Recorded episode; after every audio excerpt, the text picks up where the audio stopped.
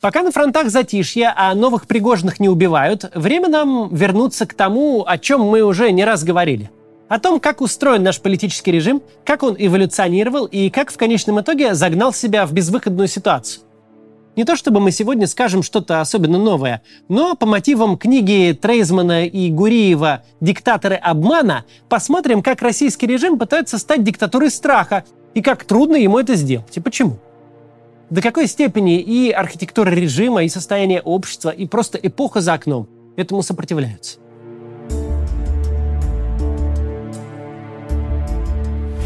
В июле вышел русский перевод книги Сергея Гуриева и Дэниела Трейзмана «Диктаторы обмана», в котором рассматривается интересный тренд классических диктатур 20 века. Дело в том, что диктатуры обмана имеют тенденцию превращаться в менее людоедские режимы и притворяться демократиями. К таким режимам, так называемым диктатурам обмана, авторы до недавнего времени относили и Россию. Почему до недавнего времени? Потому что пока книга переводилась и издавалась на русском языке, Россия продолжила войну в Украине и, что закономерно, борьбу с внутренними врагами. Поэтому в одном из недавних интервью Трейзман назвал Россию диктатурой страха. Россия сейчас вообще интересная тема для политологов. Из-за постоянных изменений наш режим крайне трудно классифицировать, а основные вопросы исследователей зависли где-то между «это уже фашистский режим или пока нет» и «там уже тоталитаризм или все еще информационная автократия». Давайте сегодня обо всем этом еще раз поговорим и попытаемся понять, какие перспективы и какие выходы видят для нашей страны ученые.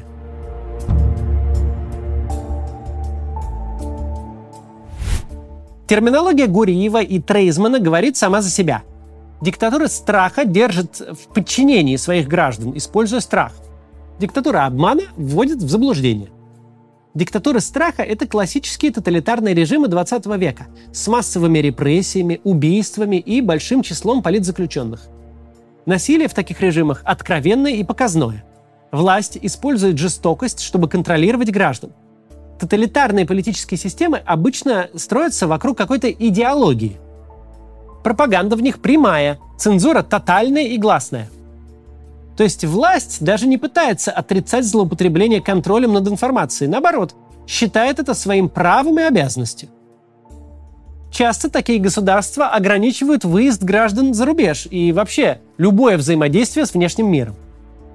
Диктатуры страха были нередким явлением в индустриальную эпоху, когда можно было просто брать крестьян, перевозить их в города, делать из них рабочих на трехмесячных курсах и ставить к станку – эта схема позволяла резко увеличивать производительность труда и добиться экономического роста. Но с тех пор мир стал меняться и стал сложнее. Мы постепенно перешли в информационную эпоху или в постиндустриализм. Теперь производительность труда и рост экономики еще выше, чем при индустриальном обществе. И методы диктатуры страха теперь просто перестают работать. Дело в том, что в постиндустриальной экономике огромную роль начинает играть не промышленное производство, а сфера услуг, создание и обработка информации. За счет инноваций и высоких технологий многократно увеличивается эффективность всей экономической системы, в том числе и промышленности. А кто создает инновации и высокие технологии? Образованные, инициативные и творческие люди, которые способны реконструировать производственные процессы так, что они одновременно начинают требовать меньше инвестиций, становятся более продуктивными и меньше влияют на окружающую среду. Но чтобы все это работало на пользу стране, как минимум обеспечивая экономический рост, необходимо соблюдать простое условие. Государство не должно всем этим образованным, инициативным и творческим людям мешать. Тут же кроется еще одна важная деталь. В отличие от индустриальных рабочих, креативный класс не наберешь по объявлению и не подготовишь на кратких курсах в техникуме. Таких людей вообще нельзя создать по плану или по приказу. Каждый из них – это уникальный специалист, который растил себя годами. Государство может только создавать условия, чтобы такие специалисты появились и могли эффективно себя реализовывать, но не может штамповать их самостоятельно. Давайте вспомним основные требования работодателей к индустриальным рабочим. Добросовестность, исполнительность, послушание, внимательность, уважение к иерархии. Ровно то, что поощряется в гражданах диктатурами. Но творческие, образованные люди, которые остро нужны экономике в постиндустриальную эпоху, они совсем другие. Для них ценны инициативность, свобода пробовать и совершать ошибки, критическое мышление, привычка к анализу. Однако эти же качества позволяют людям посмотреть на политический режим в их стране без иллюзий и сделать крамольный вывод. Нужно что-то получше. К несчастью, для диктатур человек не может, закончив работу, отключить инициативу и способность смотреть на вещи критически. Вот выходит, что если государство не хочет проиграть в глобальной конкуренции, ему очень нужен креативный класс. Но в несвободное общество, особенно в диктатуру страха, такие люди никак не вписываются. Именно поэтому в Северной Корее, например, пока не взлетел ни один стартап. Дальше поговорим о трансформации тоталитарных режимов, но сначала небольшое некоммерческое объявление – Послушайте, пожалуйста, это важно. Еще в 2014 году Виталий Милонов посоветовал ЛГБТК плюс людям уезжать из России. Как он себе это представляет, он не рассказал. Ведь даже если считать, что ЛГБТК плюс люди составляют 2% от населения, а вероятно их куда больше, то получится, что эмигрировать, по словам депутата, должны около 3 миллионов россиян. Три Краснодара – это лишь кажется, что несколько процентов – это немного. Многие квер-люди по-прежнему остаются в России. Кто-то любит свою страну, кто-то не имеет возможности уехать, у всех разные причины. Чувствовать себя комфортнее и увереннее в своей стране им помогает ЛГБТК плюс группа «Выход». Команда «Выхода» борется с дискриминацией и цензурой, привлекает внимание к проблемам сообщества. «Выход» защищает квир-персон в судах, ведет дела тех, кого пытались насильственно якобы вылечить, дает экстренные психологические, юридические и даже карьерные консультации, организует вебинары, которые объясняют новые гомофобные законы. Помощь очень широкого спектра, и чтобы оказывать ее непрерывно, выход запустил сбор пожертвований. Если у вас есть иностранная карта, вы можете безопасно пожертвовать деньги проекту. Они пойдут на оплату консультаций, работу юристов и информационные кампании – Лучше всего подписаться на небольшое ежемесячное пожертвование, чем сделать разовое. Это позволит команде планировать работу на месяцы вперед и находить средства в экстренных ситуациях, например, в случае блокировки ресурсов. Но разовое пожертвование, конечно, тоже очень хорошо. Ссылку на форму для пожертвований я оставил в описании. В конце 20 века разрыв между экономическим ростом и развитием технологий в демократиях и диктатурах стал угрожающим. Это вылилось в целую волну преобразований диктаторских режимов. В каких-то странах прошла демократизация, но некоторые из новых демократий оказались недостаточно устойчивы и позже трансформировались в диктатуры обмана. Диктатура обмана – это когда авторитарный режим мимикрирует под демократию – Власти не практикуют политических убийств, а если и практикуют, то скрывают и отрицают свою причастность. Не сажают оппозиционеров в тюрьмы, а если сажают, то по уголовным обвинениям, например, в экономическом преступлении. Вообще, репрессии осуществляются точечно и отрицаются властями. Государство никак не препятствует гражданам выезжать за границу и контактировать с внешним миром. В диктатуре обмана обычно нет идеологии. Если свобода слова и ограничивается, то обязательно под благовидными предлогами – при этом власть старается убедить общество, что СМИ ей не подконтрольны, а информационное поле не монополизировано. Пропаганда в диктатурах обмана действует тоньше, чем в тоталитарных режимах, и напоминает скорее маркетинг. Любой факт она стремится обернуть в пользу режима, а невыгодное замолчать. Но для чего режиму миндальничать там, где можно действовать проверенными тоталитарными методами? Тут все просто – Действуя сдержанно, диктатура обмана получает новое основание для существования. Такой режим стоит не на страхе, а на популярности своего лидера. И эта популярность достигается только и исключительно тем, что режим притворяется демократией, а его лидер – компетентным, разумным политиком.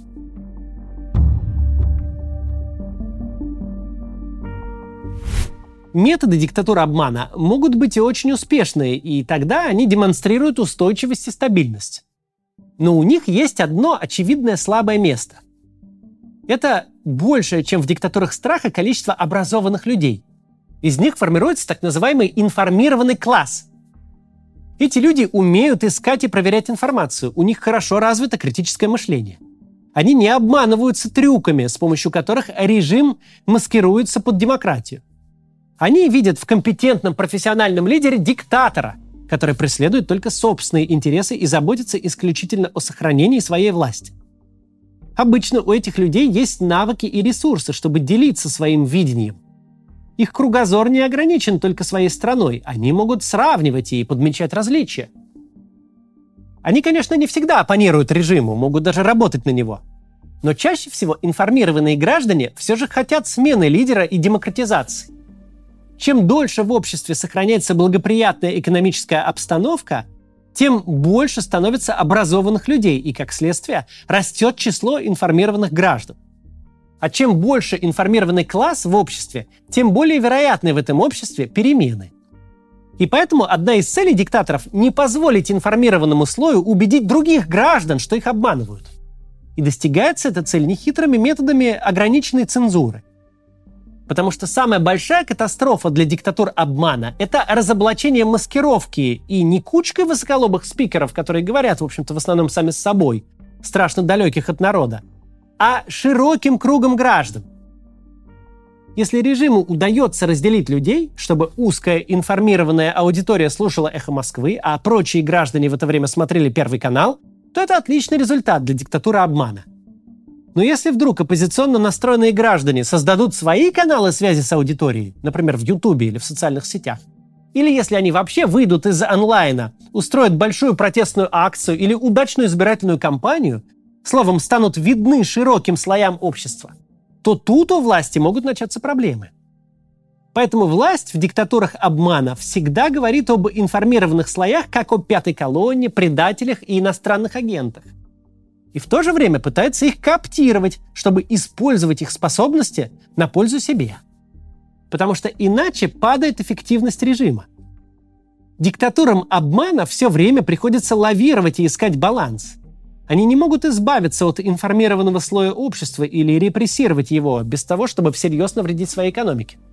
Но также они не могут позволить этой части граждан действовать свободно, ведь это угрожает основам существования диктатуры, которая стоит на популярности ее лидера.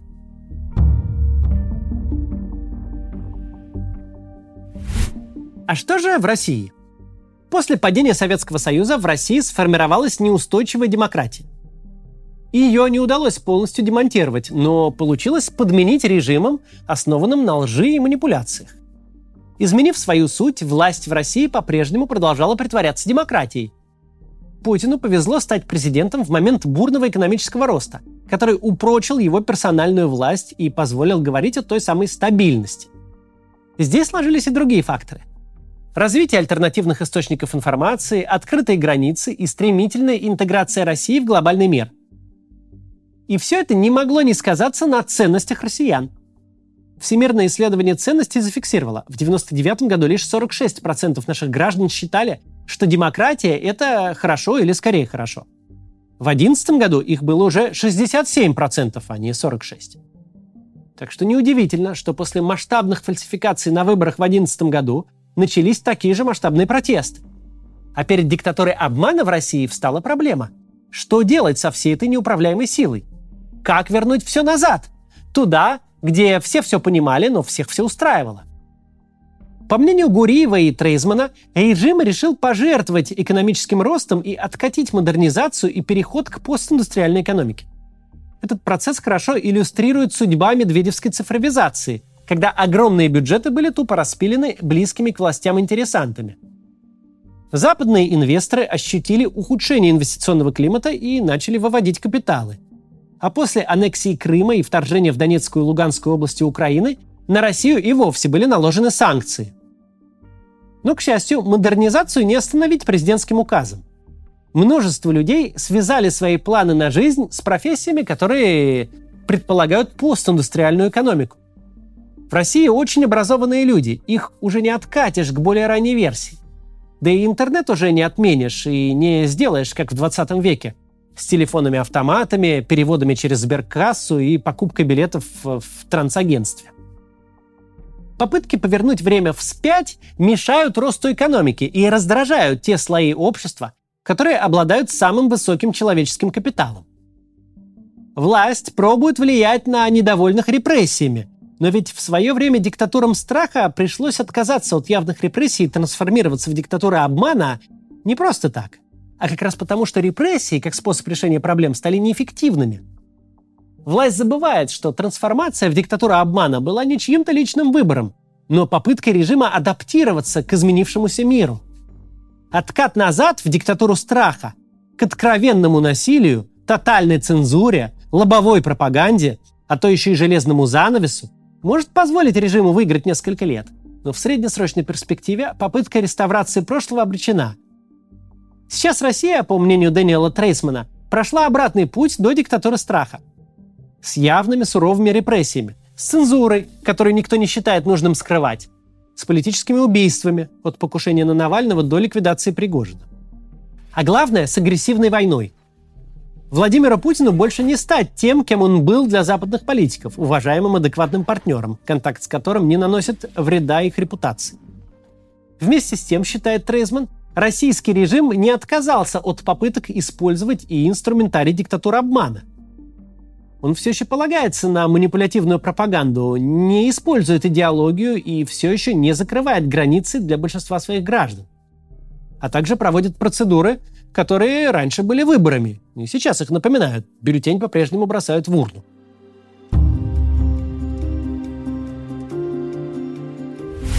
О чем вся эта теория говорит нам сейчас? О том, что власть в России совершенно не подходит не только той эпохе, в которой она правит, но и тому обществу, которое живет в стране. Если бы Путин правил в Эритрее сегодня или в европейской стране в конце XIX века, то все было бы вполне органично. Но сегодня он использует методы, которые не подходят ни для времени, ни для общества.